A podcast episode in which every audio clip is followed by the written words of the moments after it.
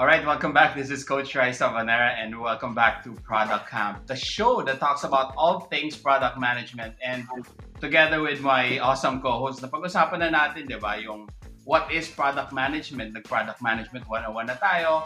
Pinag-usapan din natin what are the skills and you know requirements to be a product manager.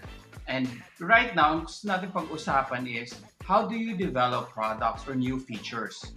Um, pero before that, siguro backtrack tayo ng konti. Uh, nandaan na natin ito nung first episode, so you might want to listen to that kung hindi nyo pa napapakinggan. Pero simulan natin, what is a product? Ano ba itong minamanage ng product managers? So, uh, JD, simulan natin with you. Ano ba itong product na binabanggit natin nito for product management? Oo nga, banggit tayo ng banggit ng product, pero ano ba yung product? Um, yung, yung, alam ko yung definition natin ng first episode was, um, typically, when we say product, um, before the rise of all these technologies, no, um, yun yung tangible product. So, mga toothpaste, hindi ko na sabihin Colgate, toothpaste, diaper, diapers, canned goods, yun yung mga products. No? And ang typical na nagma-manage nun are, um, are called brand managers. Right? And then the way they're developed are um, through manufacturing. So you really have to develop the product. You you um, try different blends, experiments on the taste, uh, experiments on the scent and the packaging, and then you release it. And then ganun na siya, factory na siya, tuloy-tuloy ganun, right? right. Um, yung term na product manager um, pertains specifically kasi sa tech product. No? Um, dito nga sa conglomerate where I'm working in, uh, medyo medyo vague yung sinabing product manager. Pero ha, anong product manager? Like, are you pertaining to the actual products natin? Or paano siya? So, yun nga, we needed to explain pa kung ano yung product manager. Siguro, a good example is, um, let's look at the apps or mga websites no, na, na meron tayo. Yung Instagram, for example, um, it's not a tech, uh, it's not a product per se na minamanage ni product manager. Um, kasi yung Instagram, company na yun eh, di ba? Pag kami na-manage mo yung Instagram, you're the CEO. hindi, hindi, hindi ikaw yung product manager. Actually, within those big companies or within any big tech companies are multiple tech products inside it na mina-manage individually by a set of product teams. No? And then, I think we can generally um, describe or categorize the products into visible products or the ones na nakikita ni consumers, yung ginagamit nila. And then the backstage products, those products that yung goal naman is to support the different products inside. Uh, we want to give more detail into this din, no? Mm, yeah, so I think uh, in terms of visible and backstage products no? Uh, maybe we can start first with visible products because i think it's easier to understand no? Um, so visible products are normally uh, the products that users or our end users interact with. So for example in the in the example of instagram you know, uh, taking a picture is a visible product. Searching for relevant pictures of uh, specific celebrities is a product um, the actual uh, filters is a legitimate product. Right? So normally those are the visible products that you would be able to see as an end user. But what powers those visible products are what you call backstage products. Like how are the filters created um, on the back end? How are they created such that it's on a per country basis? For example, there are specific features that are only for specific countries with regard to, let's say, security, uh, with regard to, say, compliance to their laws. Um, iba-iba siya. No? So, so I think that's how backstage products interact with visible products to be able to create an experience for the end user. No? So if you ask me, I guess what's more important, wala eh. It's really an ecosystem that helps each other to be able to create the most optimal experience for users. So yeah. Okay, so when we're talking about visible products, end users yung gumagamit nito. Um, so, it, what, so, question lang, and this is just for, for my understanding, no? Kasi di ba there are products na, let's say, marketplace.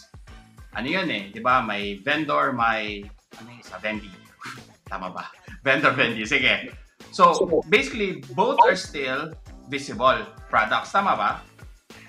So, iba pa yung back-end yan. Iba pa yung ano to, I guess back-end mga administrators, mga actually company company employees din ba? Ganun ba yung users?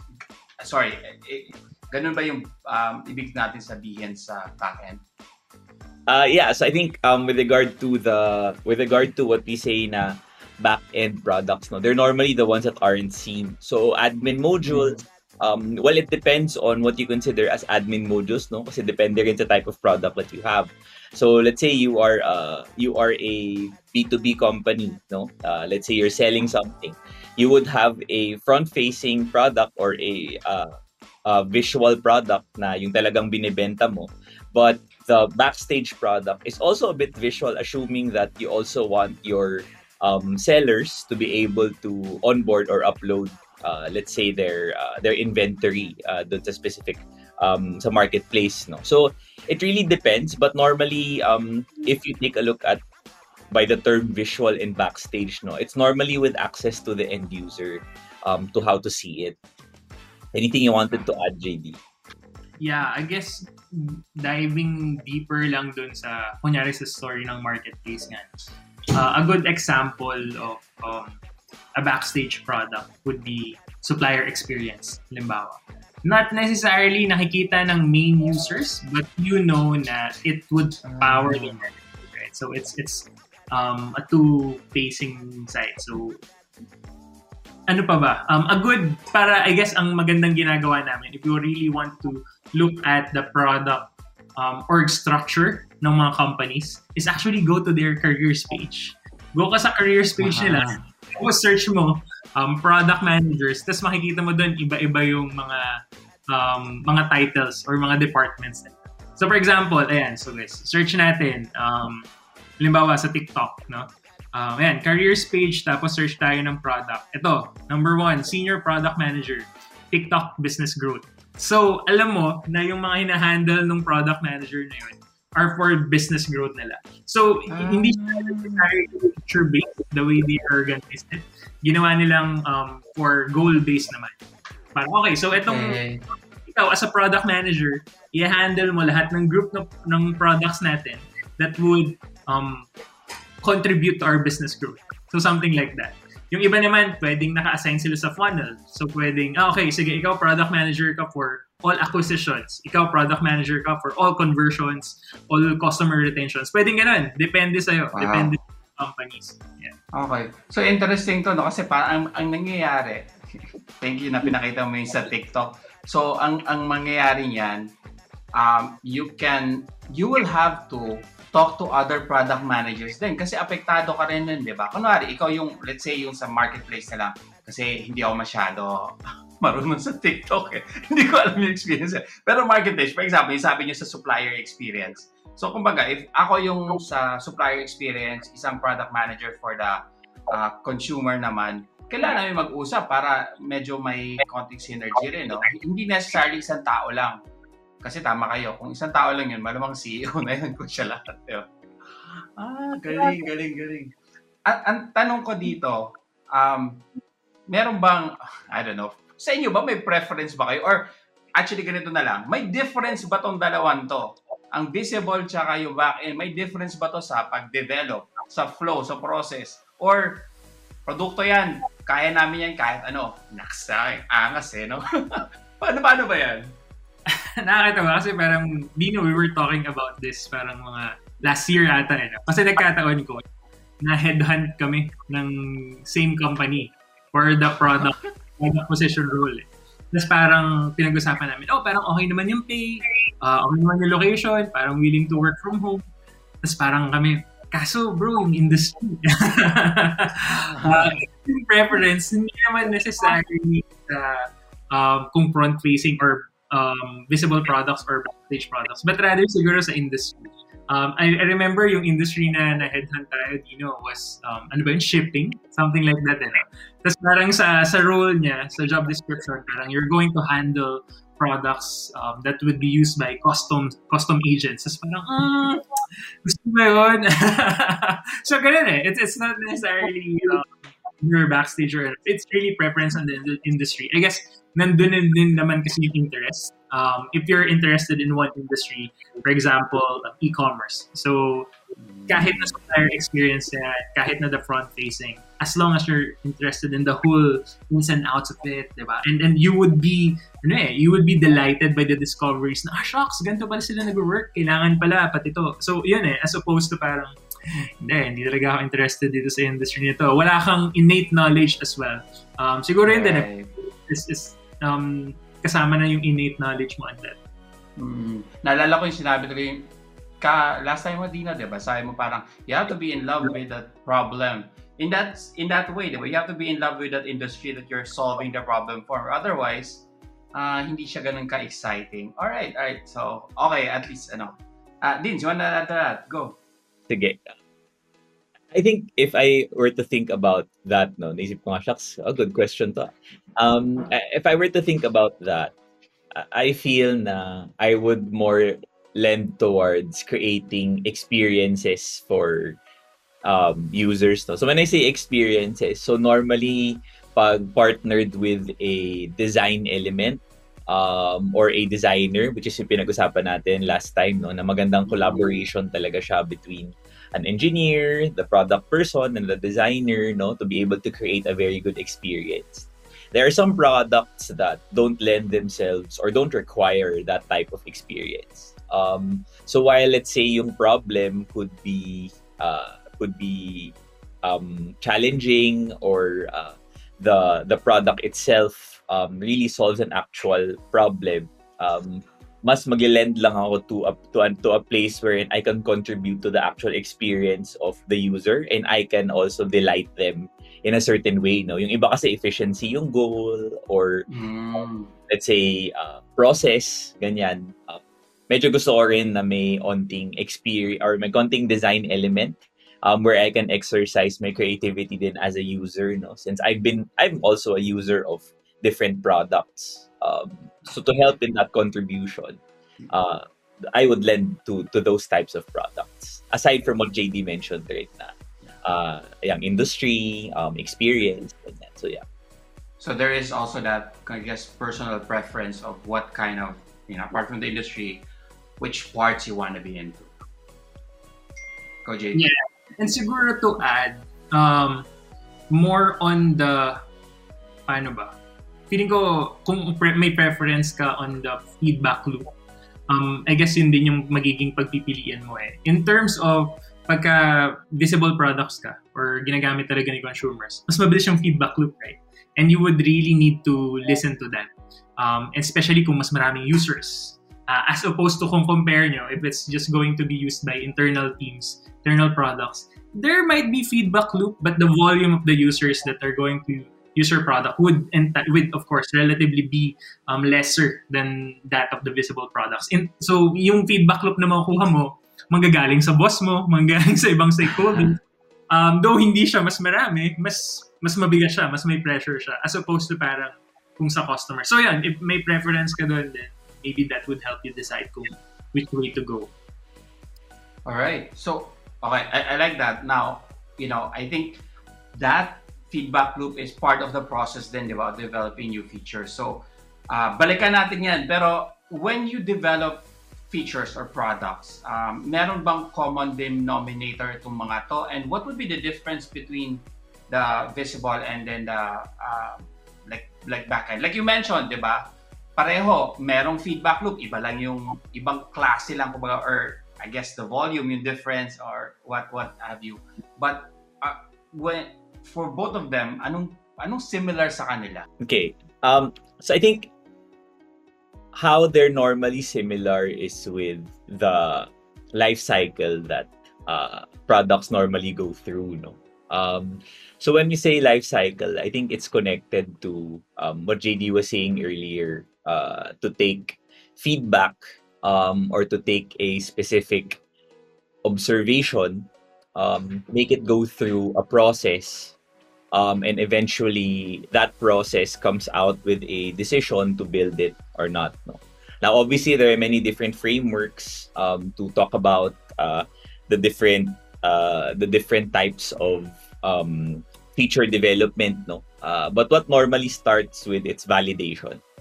So, validation in the sense that if you have a certain idea, regardless if you're uh, whatever stage of company that you're in, no? let's say you're a startup, you're trying to validate if your idea has um, specific value that you need to build a company for it.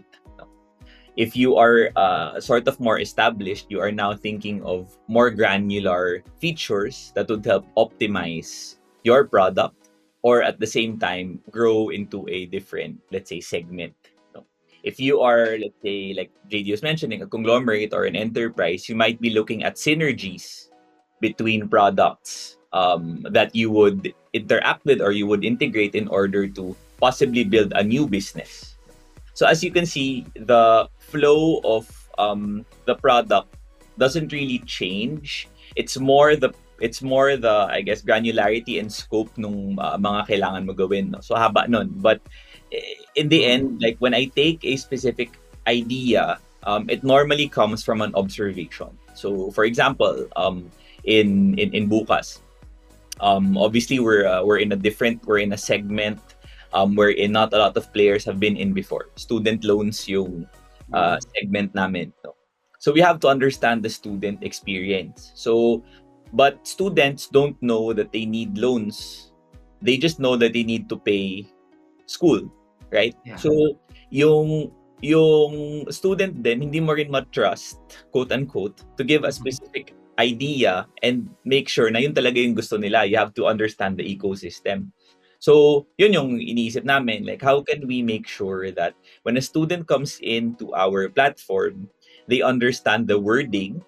They've never taken out a loan before in their lives. So they want to, we need to make them understand the wording. We need to make them understand the requirements. Um, mm-hmm. And we need to make them see ano ba yung importance nung, nung loan.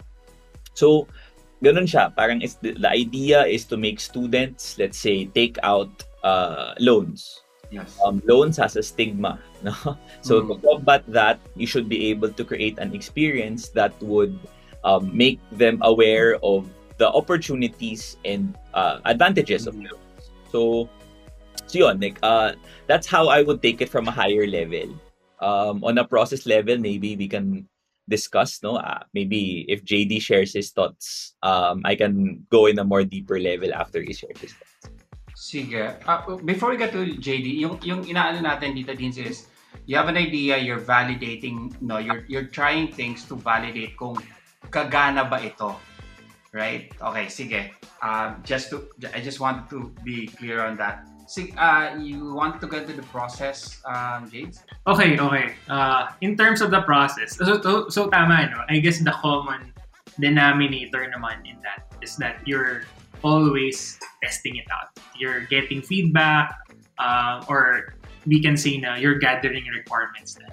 In terms of process, it's fairly straightforward naman, na especially since it's a tech product. Um, a good analogy siguro sa manufacturing. The way you test out uh, a new flavor of uh, uh, a chips siguro is, like, gagawa ka muna, kausapin mo na yung mga scientists, food tech, tech. So, nagawa tayo flavor, tapos test out natin sila.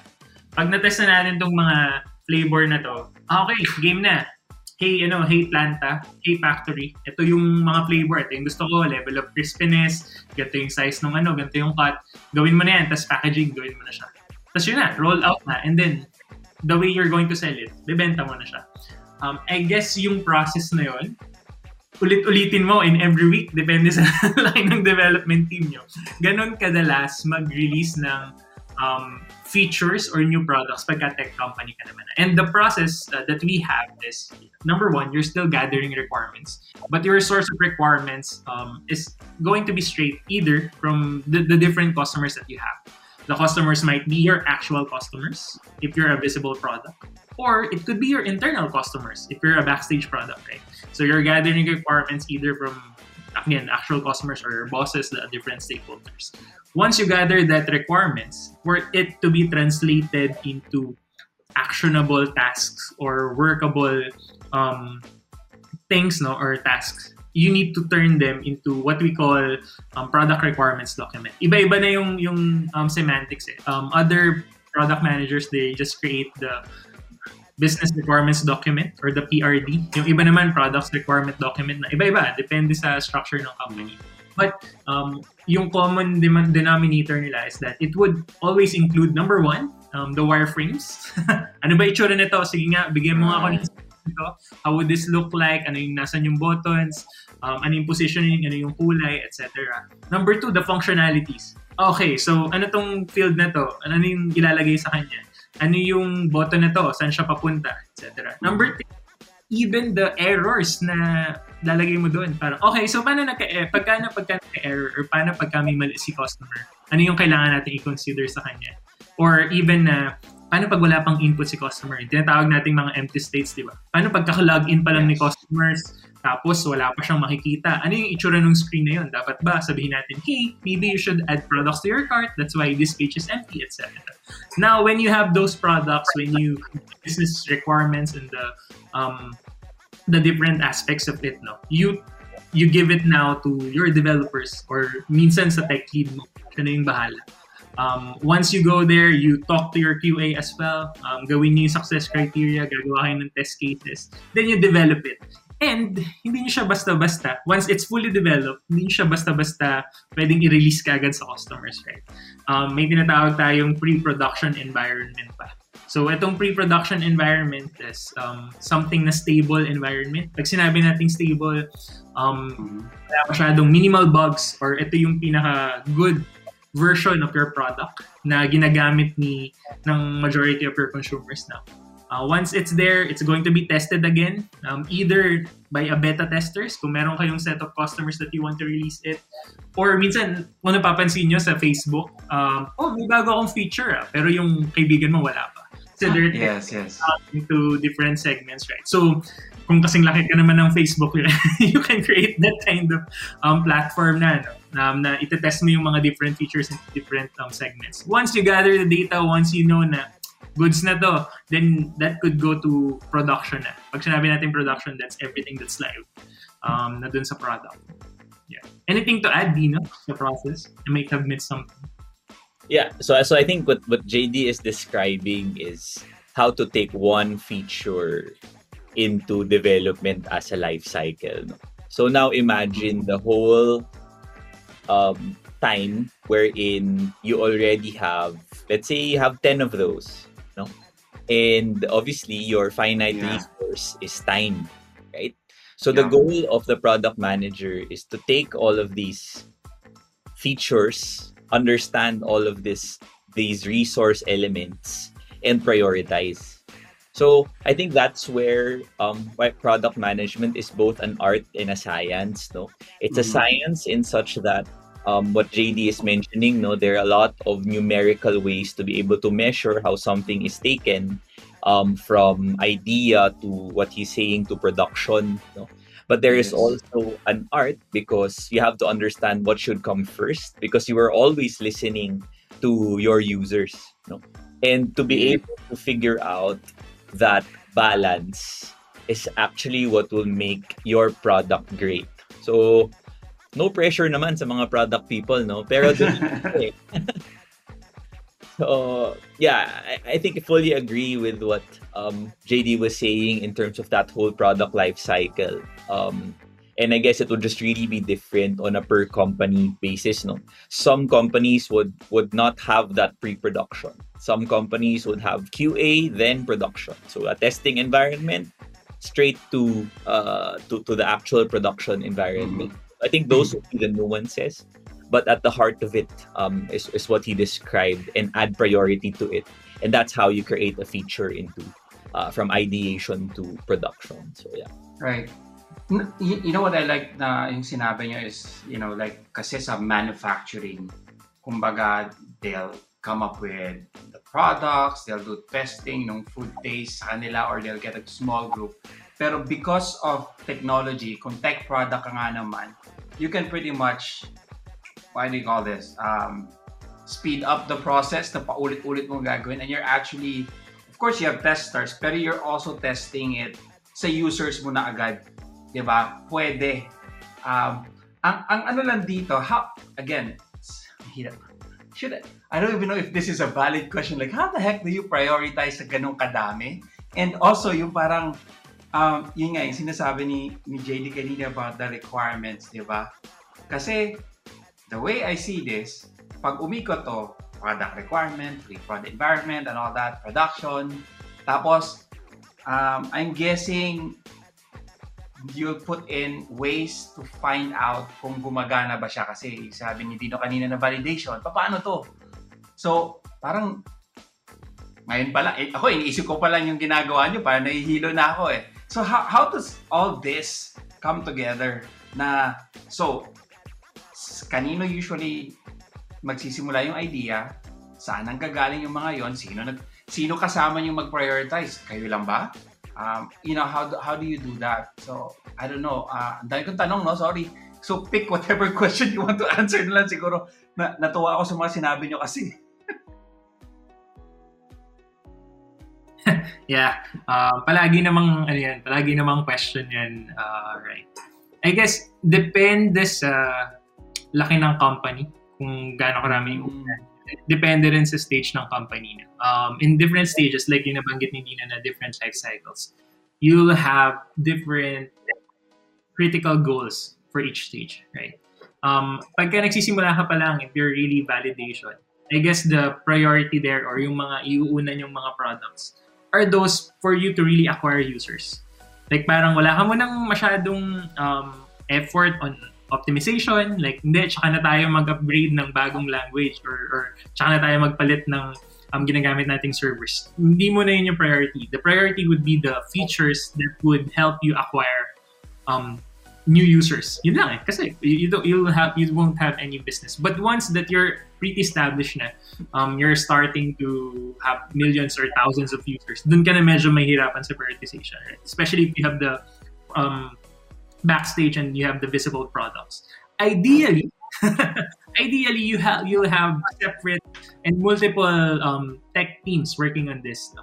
Uh, yung yung nakalakhan namin uh, at least dun sa former companies ko uh, meron kaming different work streams. So number one meron kaming palaging UI or UX enhancement na stream. So parang every week dapat may gumagalaw dyan. Dapat palagi natin in-improve yan. And then meron kaming mga core features na dine-develop. So parang okay so meron kang enhancements tapos meron kang um, isang team na gumagawa din ng core features. And of course meron ka dapat sa hotfix na mga bugs. na yun lang yung focus nila. Kasi you're, you're a big team there, right? Um, so, so, so dapat nag-work yung stream na yon in order for you to fully develop your product. Plus, you would imagine na pag may isang naiwanan medyo mahirap. Like, magkakaroon ka, ito yung tinatawag natin mga technical debt, right? Um, oh, na, focus tayo, dami nating features, pero shucks, alam nung, alam may isang developer dyan na nanginginig tuwing gabi or palaging preoccupied, di makatulog sa gabi kasi alam niya, shucks, hindi pa ako nagagawang issue ah. And alam ko na critical yung issue na yan ah. So palaging ganun, di ba? So kailangan mm. palaging pina-prioritize kayo. Um, Dino, you want to talk about the the different formulas or how to tackle with this quantitatively? Sige. So, um, so obviously there are many different um, formulas or frameworks to use, no? But I think a helpful framework um, to use is called the RICE model, no? Um, so RICE uh, stands for uh, reach, impact, confidence, and effort. No? Um, so obviously it's not a it's not the uh, it's not for all features, but in general, um, how you can take a look at features and how you can compare them with each other if you really have to decide is understanding, okay, reach, how many users will uh, this impact? No? Uh, gano'ng kalayo yung gano'ng kalawak nitong feature na to for a specific user. So may mga iba na, let's say, um, ano lang, 10 users lang, pero itong feature na to will target 500 users. So that's hmm. The second is impact. So impact with regard to let's say depending on your goals. So if you want more conversion, uh, would you prioritize uh, more uh, user acquisition types of features, meaning uh, let's say a referral code or a referral link, you know, mga ganyan. Um, and then confidence, um, it's really the amount of data that you have to be able to make that decision. So, kulang, um, meron ka bang, ano yung alam mo about it? Kasi kung wala kang alam about it with regard to how it's built or even how it will impact, let's say, how can you have the confidence to go ahead kung ikaw, ikaw lang yun, di ba? So this is what you're saying, coach, kanina na. Sino ba yung kino-consult mo? Mm-hmm. So, normally, pag wala kang confidence, sometimes ikaw lang yung nagde-design. Um, and, and yung dulo is obviously effort. No? Um, effort is done in coordination with a lot of the teams, not just the engineering effort, but I think at the same time, if you work with a front-facing product, effort is normally measured also by how marketing will get these users or how let's say let's say will legal face um, compliance issues if we push out this feature. Um, so I think it's really a total effort, mm. literally, you know, um, to be able yeah. to understand uh, these features. But if you use Rise well enough, it's also a good way to explain this to the stakeholders for a scientific view on how you prioritize this feature over this one. No, um, right. And I think it's a good balance. No, uh, you just don't look at reach um, you also look at impact o reach mm. o 1 million users yung affected pero pinalitan mo lang yung button. Ganun. Im- yeah. 500 lang yung affected pero sila yung pinaka-loyal mo na user base. Right? Yeah. So trying to understand that um, will be able to uh, help the product become better. Um, and at the same time, provide a more scientific view for the stakeholders um, to understand how you're doing product development and product prioritization. So yeah.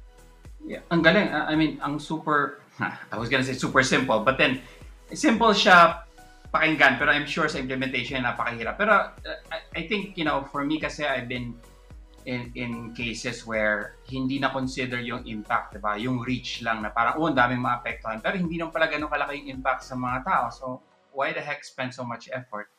And I think yung effort-wise naman, I liked how you also included those beyond the development, quote-unquote development team. Kasi yun madalas nakakalimutan natin eh. 'Di ba? Minsan, alam ko, nagko-complain ang, madalas, hindi ba nagko-complain, pero nagugulat si customer success team na, ano tong bago nilabas ninyo? Susme! ang daming tumatawag sa amin ngayon.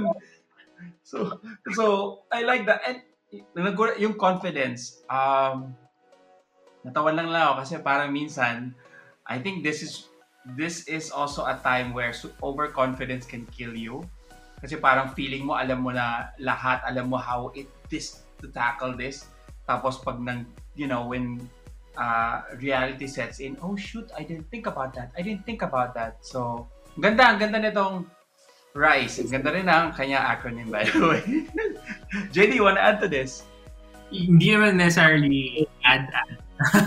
Pero yung dalawang nakita kong way to do this, yung tinatawag nila dito, DDD or Data Driven Development. Pero parang in my years of working sa sa mga corporate may tinatawag na BDD, Boss Driven Development. Feeling ko yun medyo delikado. Um, though we can we can ano naman no, we can some somehow um, trust their intuition or like um, experience. Uh, minsan talaga parang, hindi, sabi kasi ng boss namin, sabi kasi na ganito. So, yan, it, it's actually just, sinasabi ko nga sa team, parang, minsan, it's, it's a right balance, eh. especially if you want to influence other people and you want to win them over para sa mas future development nyo, mas magiging madali na. Sige, pagbigyan mo. Kahit na sabihin mong simple lang, mas medyo mahirap, and it's not necessarily um, part of your um, goal or makakadagdag. Hindi, pagbigyan mo eh. Part of it, eh, at the end of the day, you're working with other people and you have to manage the relationships as well. Um, so, yun, gawin mo lang siya. no, that that makes sense. Ang ganda ng sinabi mo kasi actually, yung boss-driven development, pwede mo rin gamitin yung RISE dyan, di ba? Kumbaga kung yung effort naman eh, hindi ganun kalaki, sige, gawin na natin para lang, you know, ma-win mo yung favor for the next, kumbaga ano yon lose the battle, win the war, parang or something, one of those. Sige, Vince, you, you want to say something? Yeah, last lang no, I, I think yung dun sa effort lang. Um, normally, uh, the notion that effort is um, created or done in accordance with the engineers um, is I think where um, people find it hard to really measure ano yung totoong effort. Because um, and some engineers get into the notion that effort is driven by their development. But after development, before a feature is taken from development to actual production, ang dami pang dadaanan which normally, alam mo to, coach, QA, dadaan pa doon. So, pag sinabi ng engineer na how long this feature would take, they're normally taking into consideration their own context, which is the development angle. Now it's products um, it's product's role to be able to take all of the contexts of people and what they say effort and bring it all together you know, so that we will come up with what we call the true measure of effort and i think that's why also product should be sort of agnostic from the actual work para at least makita niya talaga yung yung forest no na oh, ito yung ito yung nangyayari dito ito yung nangyayari dito ito yung nangyayari dito how do I bring it all together so I think yun lang yung last na I wanted to bring uh, up about uh, the the rice matrix. Yeah, no, I like that kasi I think I love what you said about being agnostic, you know, kasi usually if dyan yung biases talaga if you are inside that development team, di ba? Um, kumbaga feeling mo it revolves around you. And and nothing, you know, it, it's not uh, this on them. I, I'm I'm part of. I was a developer. I was a tester, so I know how it it feels to be in that, hindi mo nakikita how it impacts all the efforts of the others. So I love what you said there. Um, you know, ang, ang dami na natutunan about the process. Uh, there's so many things we can discuss about the process. But you know what I want to do with the process is, um, and we've talked about this, Dinze, I, I think one of these days we need to invite people from developers uh, to testers to to you know customers success teams to also get their idea how, I guess, um, they work with product management para nakatulong. Ano? Tingnan natin yan, tingnan natin yan. Um, so kung may kilala din kayo, kung mga nakikinig dito, hey, if you want to to join us, ha, um, we're nice naman. yung mga tanong namin. Um, siguro, uh, before we end uh, this this episode, I, I just want to get into, you know, we've talked a lot about process. Um, kayo, in your in your experience as product managers, meron bang mga, you know, last time na pag-usapan natin maganda. So medyo ano naman tayo ngayon? Medyo what are the things that you've learned or in other words, ano ba yung mga hindi kaaya-ayang nangyari sa mga sa pag-develop natin ng products? Uh, meron ba tayong magandang experiences? Pag ginabanggitin kung actual product, ano. Sige na lang. Go, go. Yeah. Um, ako siguro, um, hindi namin uh, take into account. I was working for, hindi ko sabihin ko anong company, but I'm working for a B2C company. Um, hindi namin na-take into account yung buong flow. Or we, we worked in silos eh. So, meron kaming, we were the product team and the development team. Then yung marketing team namin, medyo hiwalay sa amin. So, what happened was, um, the marketing team, iba yung, ano nila, iba yung KPI nila or iba yung success criteria nila as opposed sa amin. Sa kanila parang, hindi, I, I just want to bring more people to the site. Parang ganyan. Um, dahil iba yung, ito na, dahil hindi synergistic yung kung ano yung they're trying to sell with the whole segment, with the whole funnel, we end up with a lot of bounce rate. Like, ang laki. Sobrang laki ng bounce rate namin. And gumastos kami ng 300k sa Facebook ads for one month. wow. And, sobrang laki nun, di ba? Sobrang laki ng run fee Yun, it's, it's a very, it's a pretty expensive learning. Pero after nun, parang mas, mas nakita namin yung, hindi, mali, mali to, mali na silo tayo gumawa. Dapat mas, mas smooth or may may flow, mas tama yung we're we're looking at the whole conversion funnel when we do our advertisements. Um, and not just oh hindi ito lang yung ads ko tapos bahala na. Bahala na yung users pagdating din sa site. So, ayun. wow, wow. napaka napaka mahal na lesson nga yun ano.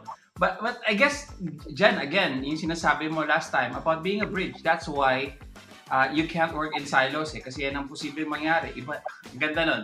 Kasi ang ganda na example mo kasi that's so real sa mga companies no yung you have your own KPIs uh, and that is the truth. Wow. Okay. Sige.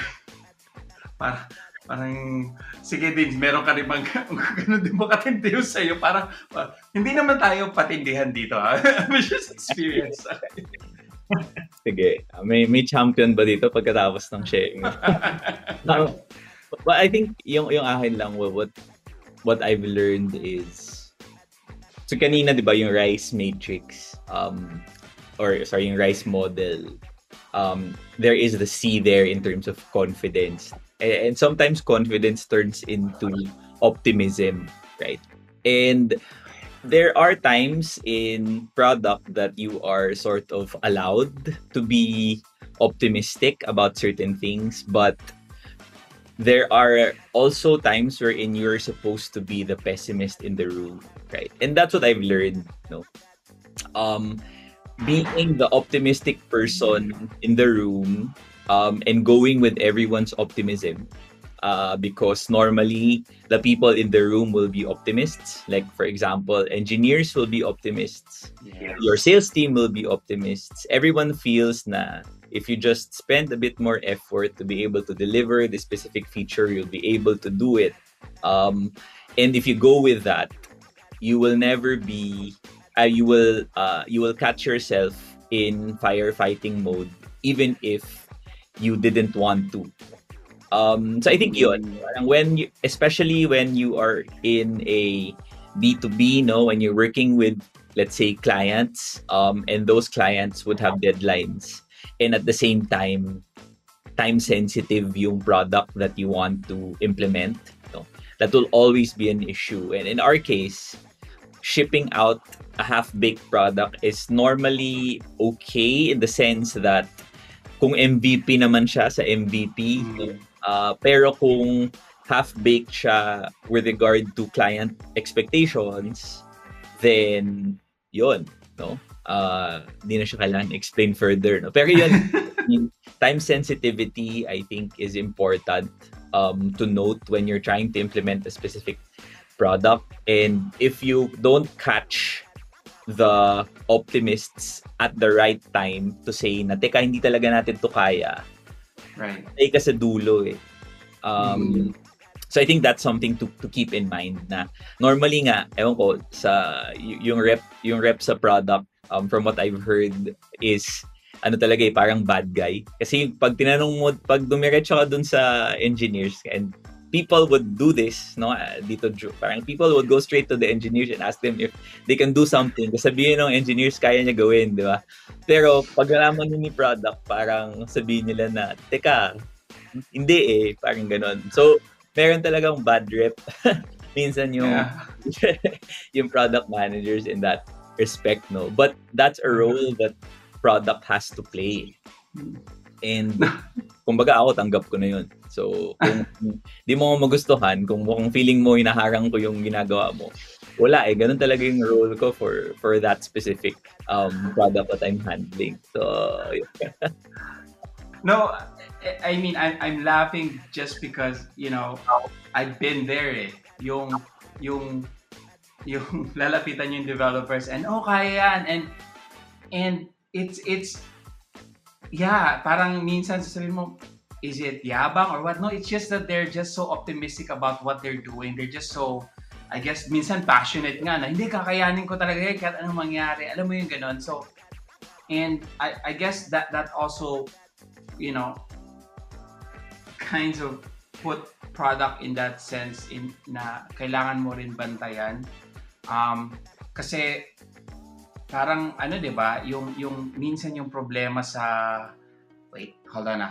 Yung problema minsan everybody's optimistic, ikaw yung negative. Ay, or do you know ah, merong ibang mag- nagiging negative din ah, mga testers tulad sa akin. Parang kami yung nagsasabi, hindi, hindi kaya yan. Pero you know, that's why I'm laughing because I th- I think sa rice model na yan, specifically sa rice model, dun, dun, ano eh, yung nabanggit ni JD kanina sa effort yun eh. 'Di ba Hindi na-calculate yung effort, iba pala yung effort na hinahanap ninyo. Um, but yung isa rin is the confidence because I think for me, reach and impact, kadalasan napapansin. Yung C and E yung nadadali tayo. Um, ito, may, may ano lang ako. Sinare ko to sa inyo last time, so i-share ko ulit daw. Uh, and this is about uh, a tweet by a product manager. sabi, sabi niya, as a product manager, when I die, I want the developers I have worked with to lower me into my grave so that they can let me down one last time. okay? That's how product managers have to be, ano eh, very, uh, I guess, um, medyo pessimistic ang dating, di ba? okay. Pero, pero may balik ang devs, so babasahin ko lang. Um, you know what? I should put this, eh, we'll, we'll tweet this out. Ang sagot ng devs, at least, at least this requirement is clear. so, but That's why in the next episode, seriously guys, gusto ko talaga magkaroon ng devs sa talk. Um, so, hanap tayo. Mas masaya kung naka-work nyo. Alam niyo yung, you know, you have these developers who are great friends, but you you really have a good time working with kasi may batuhan kaya. So, we'll have that. Um, anyway, and anything else you guys want to add? Uh, this has been a crazy good discussion. Meron ba? I, I think we're good, no? So, we really learned a lot today about the process, about the flow. I love how you were able to, um, I guess, define the visible versus the backstage. Kanina ko pa sinasabing back-end. Backstage pala. Backstage, Ryan. The visible and backstage products. So I think that's super important for everybody to understand because it really shows you the full, um, I guess, breadth of what product management is all about. Hindi lang hindi ang product management hindi lang pakit to ha. Um, so before we end, uh, do you guys want to um, give a shout out to anybody? Uh, JD, Dino? Or do you want to talk about your um, upcoming mga workshops or events? Meron ba tayong ganon? Yeah, uh, actually, nag, nag, nag-hold naman kami ng mga monthly workshops, especially for um, fresh grads or even students or those na want to transition into um, a product management career. So we'll be releasing the official, I guess, the official website Nino no? soon. but um, for the nice. time, um, you can reach us at um, productcampph at gmail.com. Yes, it's a free email dahil lean, lean po ang organization natin. So if you want to hold um, specific workshops or product uh, management, um, product development workshops for your team or for your class, if, if you're uh, a teacher, you know, just hit us up and then we can uh, discuss and we can tailor fit uh, a discussion or workshop for your um, team. All right, thank you very much. Ang galing. Um, and yeah, check, do check that out once it's ready. Uh, we'll also uh, put in all the links to the website pag ready na but you have the email. Um, so get in touch with them. I'm sure you will learn a lot from the Product Camp workshop. Um, that's it for this episode. Thanks again for listening and see you in the next one.